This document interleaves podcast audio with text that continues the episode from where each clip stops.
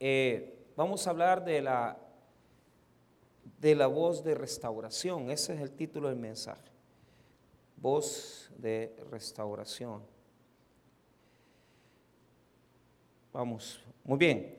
El, el capítulo 33 de Jeremías, eh, bueno, Jeremías es un profeta que nos va a dar una exhortación con respecto al hecho de que Dios traerá un juicio. Y, eso fue lo que sucedió, exactamente Jeremías. Eh, si usted se da la labor de leerlo y lo va compaginando, todavía tengo mucho, mucho volumen, eh, y lo va compaginando con el libro de Reyes, usted se da cuenta claramente que el profeta Jeremías está hablándole a la nación y Dios está usándolo para que para que todo el pueblo pueda volverse nuevamente al Señor. Y esto es bien importante porque Dios no va a disciplinar a, la nación sin haber advertido antes. El problema es que la nación se ha vuelto en, contra de Dios, a la idolatría, y ellos se han revelado. Entonces, quiero decirles un hecho histórico, y esto es, lo que yo quiero que eh, vayamos comprendiendo.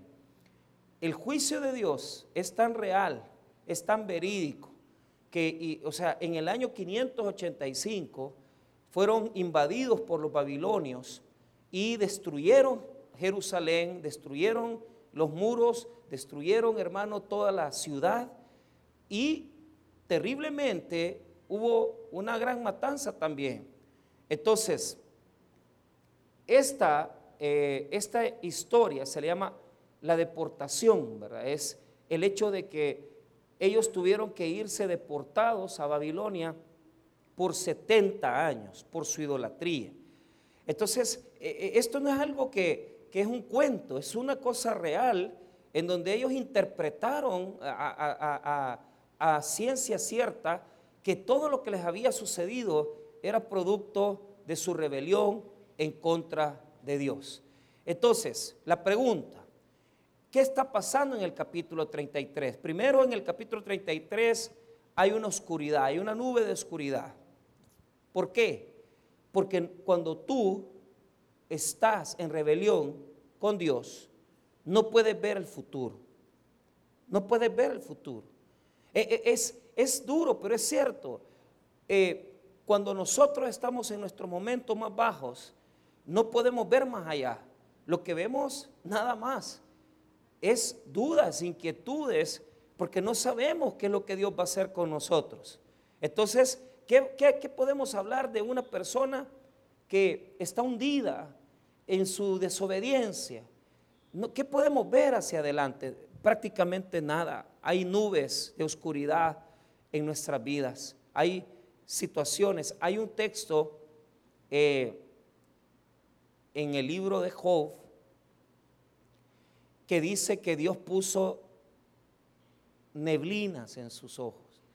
Es, es, es como cuando Dios pone cerco, porque no puede ver más allá ni caminar más allá. El capítulo 33 nos habla de esa oscuridad, de esas neblinas que no permiten ver más allá. Pero también el capítulo 33 tiene una división clara. La división clara es silencio y la voz, la voz de restauración. Entonces, es muy importante esto. ¿Por qué? Porque los primeros versículos por lo menos del versículo número 1 hasta el versículo número 9, hay silencio. Hay silencio de juicio, hay silencio de, que no se sabe qué es lo que va a pasar. Entonces, eh, sinceramente, ¿cómo nosotros hacemos para salir de un momento en nuestras vidas donde no podemos ver más allá. ¿Cómo hacemos si estamos en el silencio? Si oramos, si, si tal vez estamos diciéndole a Dios, dame esta respuesta y Dios no responde, si estás pidiéndole al Señor que te saque de esta circunstancia y no hay manera. Entonces, ese es el silencio, el silencio del verso 1 al 9. Y esto se ve totalmente cambiado, transformado, porque cuando llegas al 10, o sea, del 1 al 9 has venido en el silencio y en la neblina. Y cuando llegas al 10, sucede un cambio. Diga conmigo, un cambio. Y ese cambio es que se escucha la voz, se escucha una voz de, de restauración, pero además de que surge la voz, además de eso, surge en ese mismo versículo del 10 en adelante, comienza también Dios a mostrarles el futuro. Entonces, del 1 al 9 está pidiendo un presente oscuro, oscuro, pero no puede ver hacia el futuro. Está cerrado, está, está en oscuridad y silencio. Y del 10 en adelante hay voz de restauración, hay voz de restauración y hay futuro. Vuelvo a repetir, del 1 al 9 hay silencio y oscuridad. Y del versículo 10 en adelante hay voz de restauración y hay futuro. Futuro. Les hago una pregunta, pero sincera. ¿Se han puesto ustedes a reflexionar en lo que en el futuro que Dios quiere darles a cada uno de ustedes? De verdad se lo digo, porque ayer eh, yo veía tanta gente graduándose, y, pero me, me animaba una cosa. En, esta, en este año jóvenes que yo conozco que estaba uno de ellos graduándose de una maestría y, él decía, eh, me, enseñaron la foto, a mí me, decía, ¿quién diría que íbamos a estar estudiando una maestría? Y, la verdad es cierto, porque si usted hubiera retrocedido el tiempo de ese muchacho hace 10 años que yo lo conocí, usted hubiera dicho, pero Dios podrá podrá ser en la vida de este joven algo así. Y fíjese que recién estaban saliendo del bachillerato, recién estaban saliendo del, Instituto Nacional de Zulután y nosotros íbamos a los campamentos en diciembre y, ellos hacían compromisos con Dios ahí. Y, y, cuando yo los veo, yo me siento orgulloso. No, no porque yo haya colaborado, porque yo no di dinero ni di nada, me siento orgulloso de lo que Dios hace en la vida de la gente que cree en Él y en sus promesas. Y, me siento triste de los que no ven su futuro. Me siento triste de los que no, no dicen, hey, el otro año quiero hacer algo diferente. E, e, en cinco años quiero ser diferente o estar distinto. Bueno, le hablo a esa gente que no quiere ver hacia adelante. Porque seamos honestos, hay gente que no quiere ver hacia el futuro y está cómoda en sus neblinas. O sea, si, si la vida se le pone más oscura, para ellos es mejor, porque si no tienen compromiso de estudiar, de trabajar, de tener un buen matrimonio, entonces ellos se acomodan a la, a la vida oscura y la vida del silencio en la que viven. Yo no puedo vivir así. Si a mí me tocara pasar una semana en la cual yo no escuche la voz de Dios, yo mejor me muero. Porque a mí me gusta que Dios me hable a mi vida. A mí me gusta que Dios me llene de su palabra y ver hacia el futuro y creer que Dios puede hacer cosas maravillosas en mi vida y en la vida de la gente que me rodea. En ese Dios yo he creído. Si usted ha venido en esta mañana y usted no tiene pero ni una gota de visión futura, es para usted este mensaje. Si usted ha venido esta mañana porque usted no quiere salir de su desobediencia y está acomodado en su adulterio, en su infidelidad, en su desorden de vida, a usted le estoy hablando. Tal vez usted no está viviendo un desorden, pero es una persona acomodada. Es una persona que ahí está en el trabajo 10 años y no, no ha cambiado y el mismo, la misma, la misma cantidad de dinero le están pagando y la única esperanza que tiene son 40 pesos que le han prometido que le van a subir de salario. Perdóneme, pero no es eso lo que Dios quiere para su vida. Dios quiere bendecirlo. Dios quiere darle más. Y no solamente una vida de más salario, sino que lo que Dios quiere es darle más oportunidades para que usted haga algo con su vida. Primera pregunta, ¿de dónde partimos? ¿Qué tenemos para comenzar? Si estamos en el silencio y en la oscuridad. La primera, la primer, el primer paso que yo tengo que hacer es clamar a Dios. Mire lo que dice el verso 3. Clama a mí y yo te responderé y te enseñaré cosas grandes y ocultas que tú no conoces. Solo ese versículo le ha dado, le ha dado sermones a miles de, predicadores y se ha predicado por cientos de años. Clama a mí y yo te responderé. ¿Por qué tenemos que clamar? Porque Dios nos dé una visión de futuro. Diga conmigo, visión de futuro. Mire, quiero que note algo. Lo que Él está pasando en este momento es algo bien duro, porque Él está en una situación donde no ve más allá. Entonces, no es que tú estás bien y, le dices al Señor, y, y clama a mí, no, estás metido en un problema. Quiero que note algo. Mire dónde está Jeremías y desde dónde Dios quiere que le llamemos. Dios quiere que le llamemos desde nuestras cárceles, desde nuestras prisiones. Vea el versículo 1, léalo ahí. Mire lo que dice. Vino palabra de Jehová a Jeremías la segunda vez, estando él aún preso en el patio de la cárcel, diciendo, así ha dicho Jehová, que hizo la tierra, Jehová que la formó para firmarla, Jehová es su nombre. Diga conmigo, Dios es creador. Y como creador, hermanos míos, Dios puede darles un futuro. Entonces, pero ¿desde dónde está Jeremías? En el patio, está encarcelado. ¿Sabe cómo está Jeremías? Ponga atención. La ciudad está sitiada. ¿Sabe qué es estar sitiada?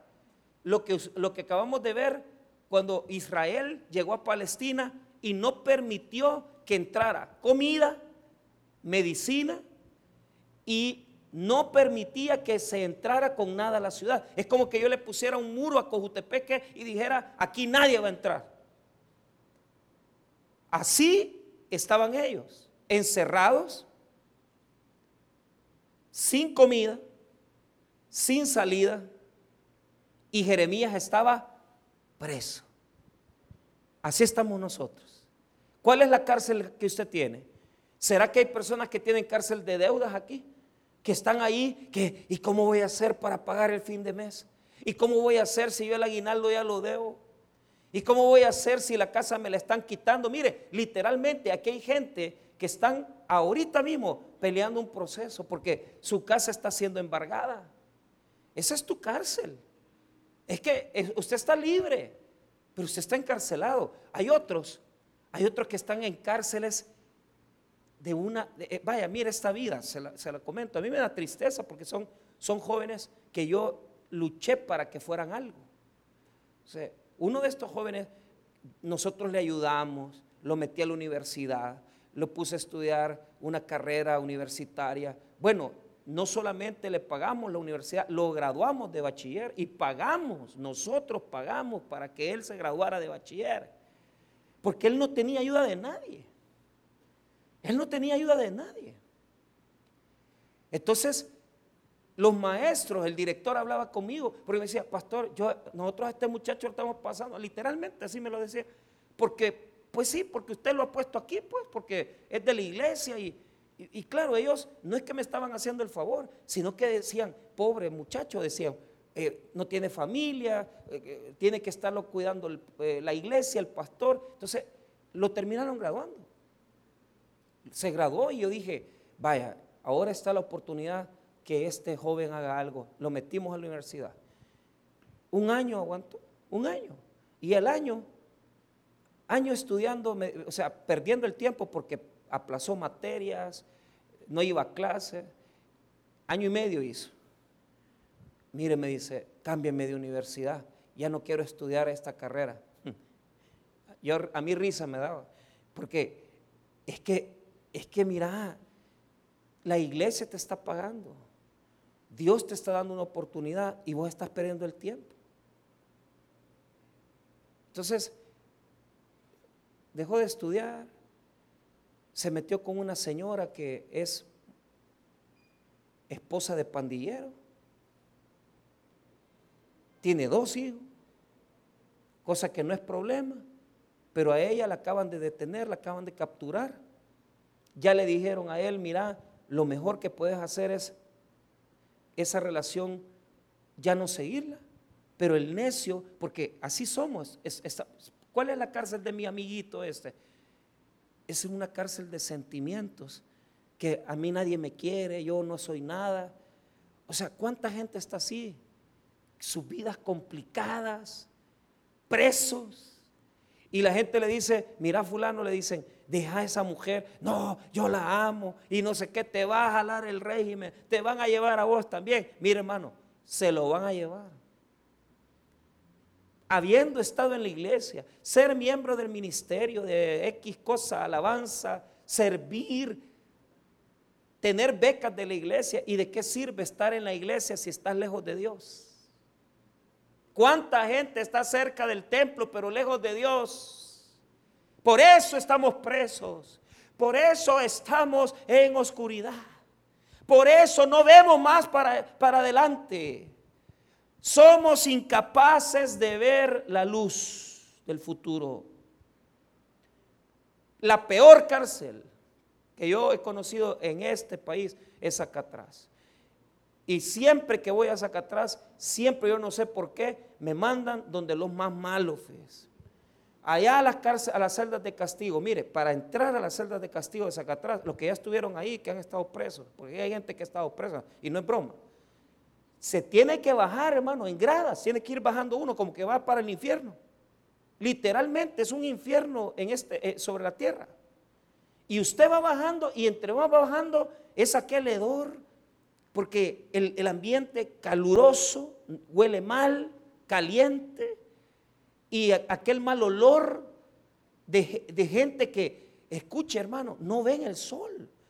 O sea, bajás, bajás, bajás, bajas la grada, llegas a las celdas de castigo, no te permiten ni tan siquiera que te les acerques, sino que en el corredor, porque son personas tan peligrosas, agresivas, que tienen que ponerles un, una puerta, un portón porque han llegado a una situación de vida donde son tan malos que han matado, han asesinado, extorsionado, como que son animales.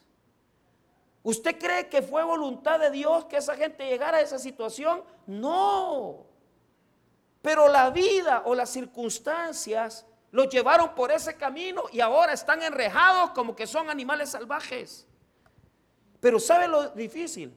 No ven el sol. Los que están en las celdas de castigo no pueden salir. Los que están en las celdas de la segunda planta, ellos pueden ir a, recibir sol 30 minutos al día. Imagínese usted 30 minutos ver el sol diario. ¿Qué vida es esa, hermano? Y habemos personas aquí que tenemos meses de no ver la luz del sol, porque mi vida ha llegado a una oscuridad profunda. ¿Qué tenemos que hacer para despejar la oscuridad? Clama a mí y yo te responderé. Y te enseñaré cosas grandes y ocultas que tú. Pero ¿qué significa eso? Te voy a enseñar el futuro, mira. Te voy a enseñar para que veas que tengo algo para ti. Todavía no he terminado. Diga conmigo, Dios no ha terminado conmigo. Dios no nos ha acabado. Hoy estaba leyendo Jeremías y dice, en, perdón, Lamentaciones 3, dice, y, y, yo me recordaba de esto, porque en Lamentaciones dice, capítulo 3, verso 18 al 21, dice, por la misericordia de, Jehová no hemos sido consumidos. Ahí está el toque. Si es que, si algunos aquí ni deberíamos de estar aquí. Si acabado, pues, totalmente. Pero Dios dice, no te voy a acabar, no te voy a destruir, porque todavía tengo planes para tu vida. Eso es lo que Dios le dice en esta mañana. Todavía no he terminado. Tal vez vos terminaste conmigo, pero yo no he terminado con tu vida todavía. Te voy a levantar una vez más. Es lo que Dios quiere que usted sepa. Aunque sea difícil y duro, Dios nos levantará. Ahora, ¿por qué está oscura la celda de mi vida? Día conmigo escenario. Vuelvo a decir escenario. La, la pregunta que le voy a hacer es, ¿cuál es su escenario? ¿Qué lo rodea? ¿Lo rodea vida o muerte? ¿Lo rodea esperanza o desesperanza? ¿Lo rodea la luz o la oscuridad? Yo no lo sé. Pero Jeremías veía solo muerte. Solo muerte. Por eso es que estaba en la oscuridad. Por eso es que estaba preso. Porque cuando en tu vida solo ves muerte, quiere decir que estás en la cárcel. Ahora, vea el escenario duro y difícil en que Jeremías estaba viviendo. Las casas, las casas que habían servido para que la gente estuviera con su familia, las casas que servían para que los niños corrieran y se escuchara, mire, no hay alegría más grande en una casa que escuchar niños jugar.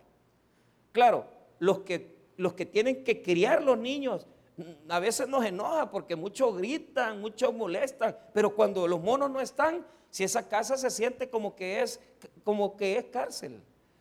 Porque ciertamente los niños molestan, son tiranos, son delincuentes, son hay insectos que molestan a veces, porque hay monos, hermanos, que le pueden dar fuego hasta la casa. Así son de delincuentes, eh, monos tiranos. Es increíble, hermano. Fíjese que un amigo tiene dos niños hiperactivos.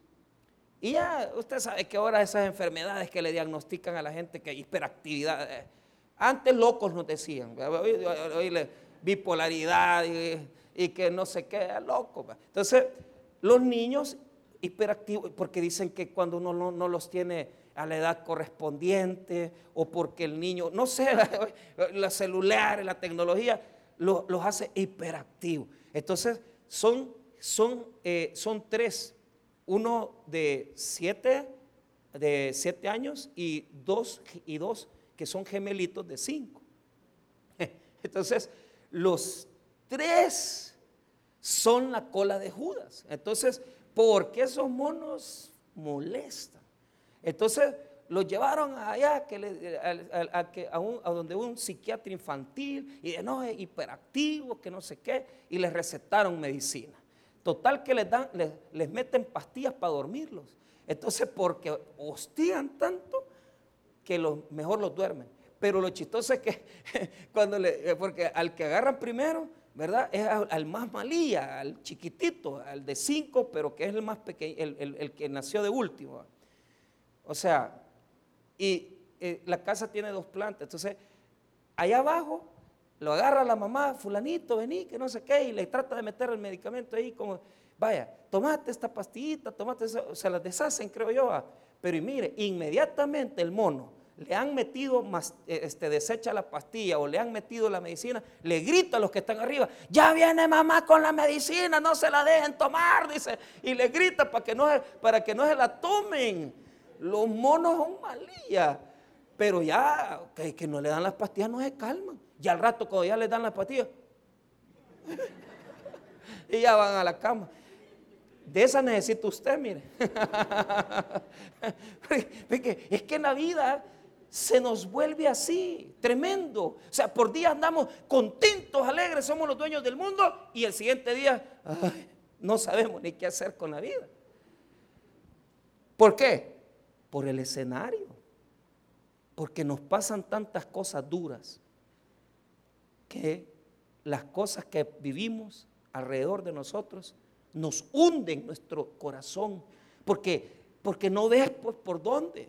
Así honestamente, no ves por dónde. O sea, todo lo que vivís alrededor de ti te hunden en una depresión triste y, eso te afecta. Porque tú quisieras que tu vida fuera diferente, que, que marcara la diferencia, ganar mejor, vivir en una mejor casa. Pero no es así. El escenario es duro. Porque las casas donde tenía que haber alegría, hay tristeza, hay muerte. Y no es cierto, hermanos, que los escenarios se ponen bien duros bien difíciles. Vea el escenario de Jeremías, porque estaba en oscuridad y en silencio. Verso 4. Porque así ha dicho Jehová, Dios de Israel, acerca de las casas de esta ciudad y de las casas de los reyes de Judá, derribadas con arietes y con hachas. Mire, primero son casas derribadas, diga conmigo casas derribadas. Ok, están destruidas. Eran bonitas, pero se destruyeron. Se destruyeron. Como le repito, habían niños gritando, había familia, eh, todos comiendo, todos ahí haciendo diversión. Pero de repente, verso 5, porque vinieron para pelear contra los caldeos, para llenarlas de cuerpos de hombres muertos, a los cuales serí yo con mi furor y con mi ira, pues escondí mi rostro de esta ciudad a causa de toda su maldad.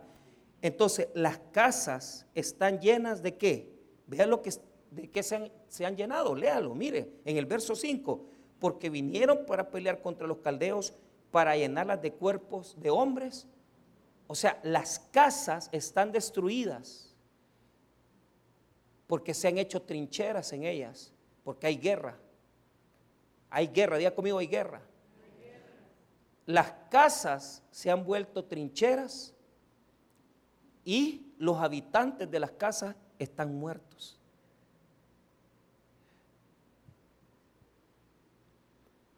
No es verdad que cuando decidimos dejar a la pareja que teníamos, se nos hizo la casa una casa de muerte. Porque la pregunta que yo le voy a hacer es bien sincera. La pregunta es quién hizo ese desorden.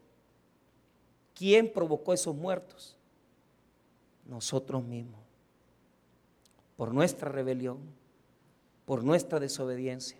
Y donde tenían que haber niños gritando, hay niños abandonados porque usted está viviendo con otra persona. A donde tenía que haber una casa donde se sentaran a la, a la mesa a comer juntos como esposos, esposas, todo tranquilo, cada uno en su casa. ¿Qué hizo usted? Dejó a su marido, dejó a su mujer, se divorció, se separó, le hizo daño a la gente. Todo estaba en paz, pero usted lo destruyó. los mayores destructores del futuro somos nosotros. Esa es una realidad. Aquí no me venga a decir usted, ay, es que fulana tuvo la culpa. Señor, discúlpeme. Usted tomó la decisión. Usted tomó la decisión. Había un hermano ahí en la iglesia y le dijeron al pastor, mire, pastor, o sea, es bien duro decir esto, pero es cierto cuando tú tienes servidores en tu iglesia que se dedican a la venta de drogas, hermano. Y a mí me impresionó porque, porque me dice este, este pastor, pastor, fíjese que me habló fulano de tal, un, amigo que tenemos en común que es policía y sabe de investigación. Y, al, hermano, el hermano que sirve en el culto de, de la mañana domingo, el mismo Señor ese que se pone ahí a recibir a la gente es vendedor de droga. Dígame usted. Y le dijeron, le queremos pedir que no le deje servir más. Porque él lo usa, su, su disfraz de cristiano, para vender drogas. En el carro. ¿Quién destruyó su futuro? Nosotros. Esa casa llena de muertos, la llenamos nosotros. Nadie más. No venga a decir, mis hijos me fallaron. No venga a decir, es que a mí me dejaron. No, asumamos, todos aquí, asumamos responsabilidad. Si llenamos la casa de muertos es porque nosotros decidimos dañar personas, herir personas, Y por eso estamos presos. ¿De qué estamos presos, pastor? De nuestras consecuencias. No le llame castigo de Dios a lo que es una consecuencia de sus malas decisiones. No le llame castigo divino a lo que es consecuencia de nuestra mala cabeza. Hágame el favor, entiéndalo. Haga un inventario moral. ¿Desde cuándo se los estoy diciendo? Desde hace, desde hace tres semanas. Hagamos un inventario. ¿Qué es un inventario? Vaya a ver, vaya a ver cómo está su vida. Uno, uno, se fue el volumen. Vaya a ver cómo está su vida. Vea lo que ha ganado y lo que ha perdido. Y haga una pregunta. ¿Ha perdido en este año? Y no le estoy hablando de dinero. Le estoy hablando de oportunidades. Le estoy hablando de bendiciones. Le estoy hablando de circunstancias. Haga un inventario. ¿Qué es lo que tiene en la bodega? Mire, pastor, a mí este año me ha ido súper mal. Y estoy viendo cosas bien duras en mi vida. ¿Por qué? ¿Por qué? ¿Desde qué mes no venís a la iglesia? Uno, uno. ¿Desde qué mes no vienes a la iglesia? ¿Desde cuándo no estás en las cosas del Señor? Haga el inventario, vaya a la bodega, diga conmigo, vaya a la bodega. ¿A qué bodega? La bodega de los recuerdos. Porque seamos sinceros, habemos personas aquí que este último año lo único que hemos hecho es sacar de la bodega de los recuerdos aquellas cosas que nos han hecho felices tres, cuatro años y, nos sentamos así, ¿va? nos sentamos a la mesa, la estamos pasando súper mal y tenemos que decir esto. ¿Te acordás vos? La Navidad pasada, qué alegre estuvimos. ¿Te acordás vos que el año pasado te graduaste? Sí, pero no hiciste nada este año. Cuando una persona dice, ¿te acordás? Quiere decir que no es feliz hoy, pero fue feliz antes. Y cuando ya usted tiene que sacar de la bodega de los recuerdos, recuerdos bonitos, para opacar, para calmar los recuerdos malos, las cosas malas que estás viviendo, quiere decir, lamentablemente, que algo hicimos mal. Algo hicimos mal. Si tenés que sentarte y decir, mira, yo a mi señora yo le soy bien sincero, mi, esposa es más como, ¿cómo se dice esa palabra que para mí es dura de decir? ¿Qué? Romántico. O sea, yo de eso no tengo nada. ¿eh? Así que era, pero conforme los años pasaron de matrimonio, me murió, el romanticismo en mí. Así que me dice, me dice mi esposa, venía a ver las fotos del, del aniversario, que no sé qué. Y ella sabe, yo le he dicho esto. El día que yo tenga que ver esas fotos de mi, de mi boda, es el día que es porque, ese día es porque te he dejado de amar. Así le dije. Ah, pues ya no la ve. Ah, me dice. ¿Por qué? Porque hay gente que necesita cuerda. Porque como lo que viven hoy es malo, tienen que sacar de, la, de, las fotos viejas. Mira, ahí está la abuelita, ahí está la funa. Si estuvo, ya pasó. Ya pasó. Si tu realidad es amarga, oscura y difícil, no te claves en el pasado. Deja de estar buscando la bodega de los recuerdos. ¿Qué es lo que Dios quiere que hagas? Clama a mí y yo te responderé.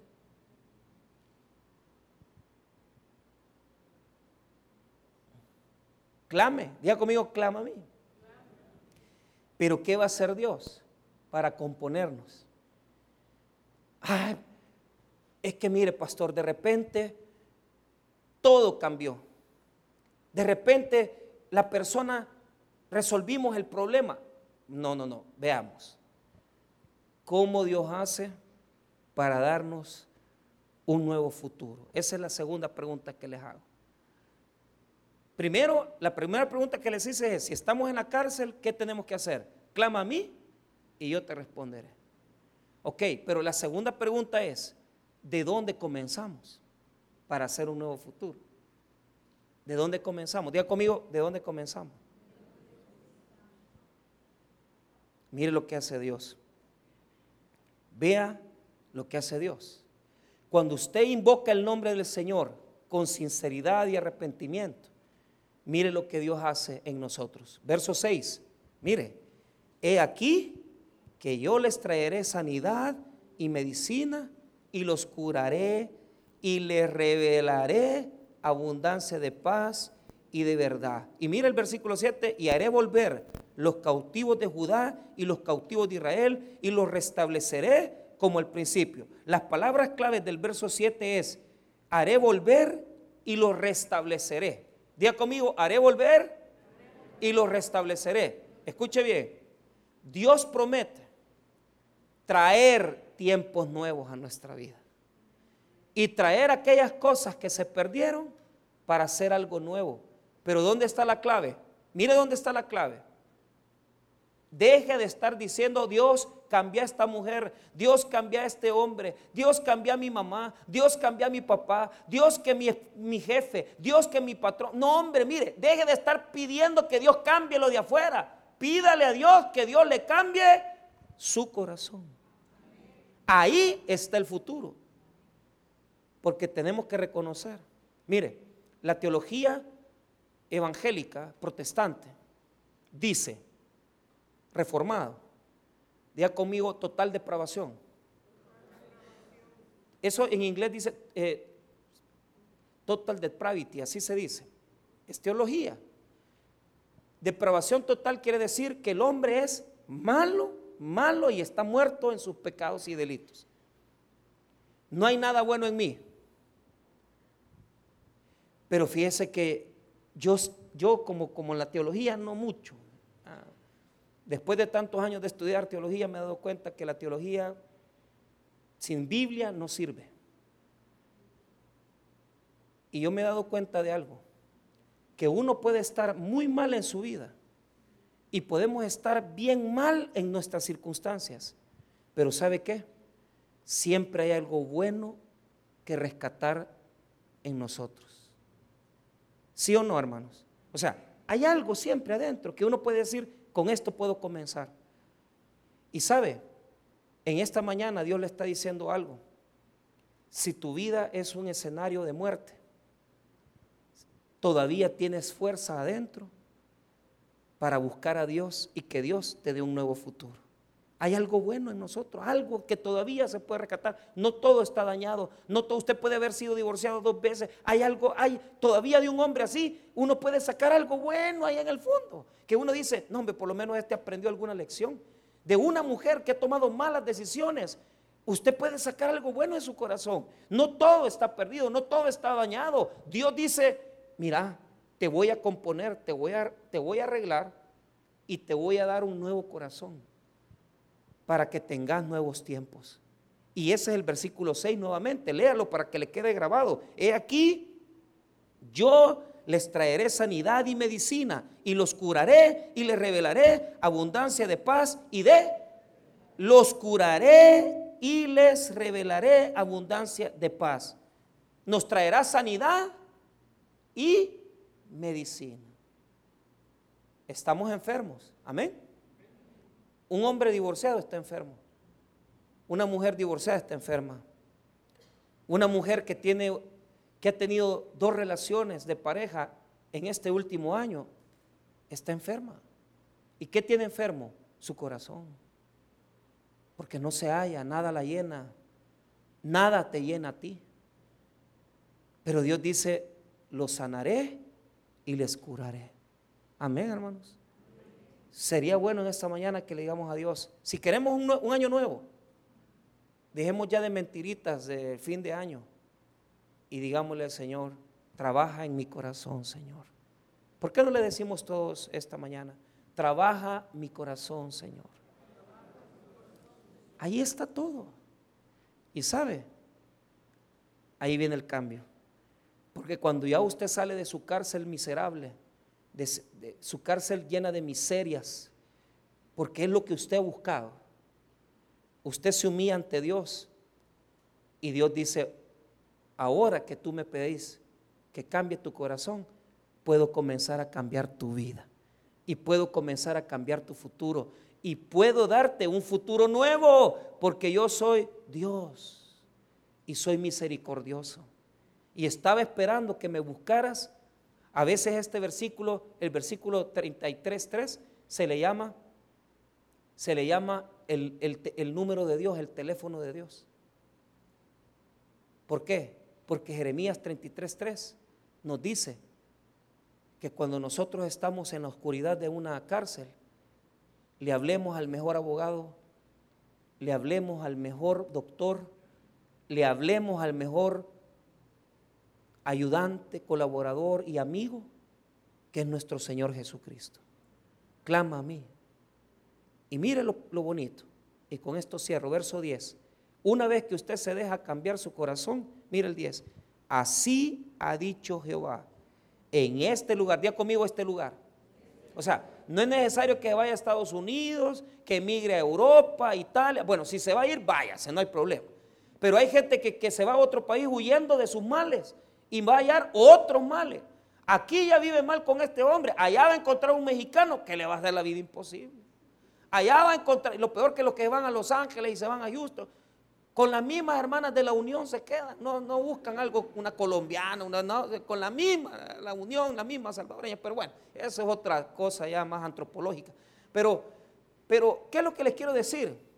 Busque una japonesa, una china, o sea, algo diferente. Pues sí, para que, la, para que ya la descendencia, ya los niños ya hablen mandarín, vean un volado ahí. Bueno, bueno, ya es otra cosa. Mire lo que dice el 10. Así ha dicho Jehová, en este lugar del cual decís que está desierto, sin hombre y sin animales, en las ciudades de Judá y en las calles de Jerusalén, que están asoladas sin hombre y sin morador y sin animal. Es decir, ahí donde estaba en silencio y todo, todo destruido, Mira el verso 11. Ha de oírse aún voz de gozo y de alegría, voz de desposado y voz de desposada, voz de los que digan, alabad a Jehová de los ejércitos. Porque Jehová es bueno, porque para siempre su misericordia, voz de los que traigan ofrendas de acción de gracias a la casa de Jehová, porque volveré a traer los cautivos de la tierra como al principio ha dicho Jehová. Lo bonito es que se va a volver a escuchar voz de gozo en esas casas que han quedado solas se va a volver a escuchar esperanza. Y Dios traerá nuevamente un tiempo de cambio, un futuro diferente. ¿Y sabe qué bonito? Fíjese que pone una boda. Se va a escuchar voz de, de desposado y desposada. ¿Qué quiere decir eso? La boda es la ceremonia de más alegría judía. ¿Sabe por qué?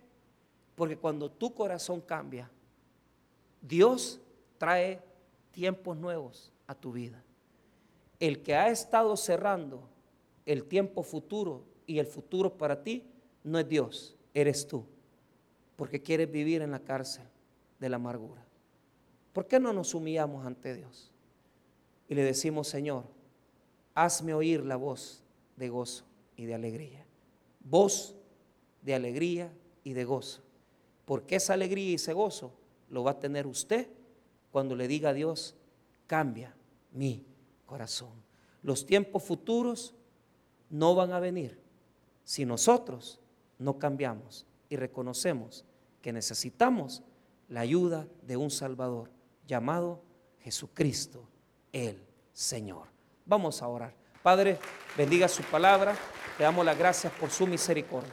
En esta mañana, bendito Dios, queremos pedirle que pueda bendecir nuestras vidas. Hay tal vez alguna persona en esta mañana que quiera recibir al Señor en su corazón. ¿Habrá alguien en este día que quiera venir a los pies de Cristo, que quiera venir a los pies de Jesús? Venga a los pies del Señor. Dios quiere cambiar su vida, darle un futuro nuevo, pero se necesita abrir su corazón a Dios, abrir su corazón al Señor. Venga a los pies de Jesús. Venga a los pies de Jesús. ¿Habrá alguna persona, habrá alguien que quiera venir a los pies de Cristo? Venga a los pies de Jesús. Dios quiere transformar su vida. Dios quiere darle una vida nueva. Dios quiere darle una nueva oportunidad. Venga a los pies de Jesús. Venga a los pies de Jesús. ¿Habrá alguna persona en esta mañana que quiere entregarle su vida a Cristo? Venga a los pies de Jesús.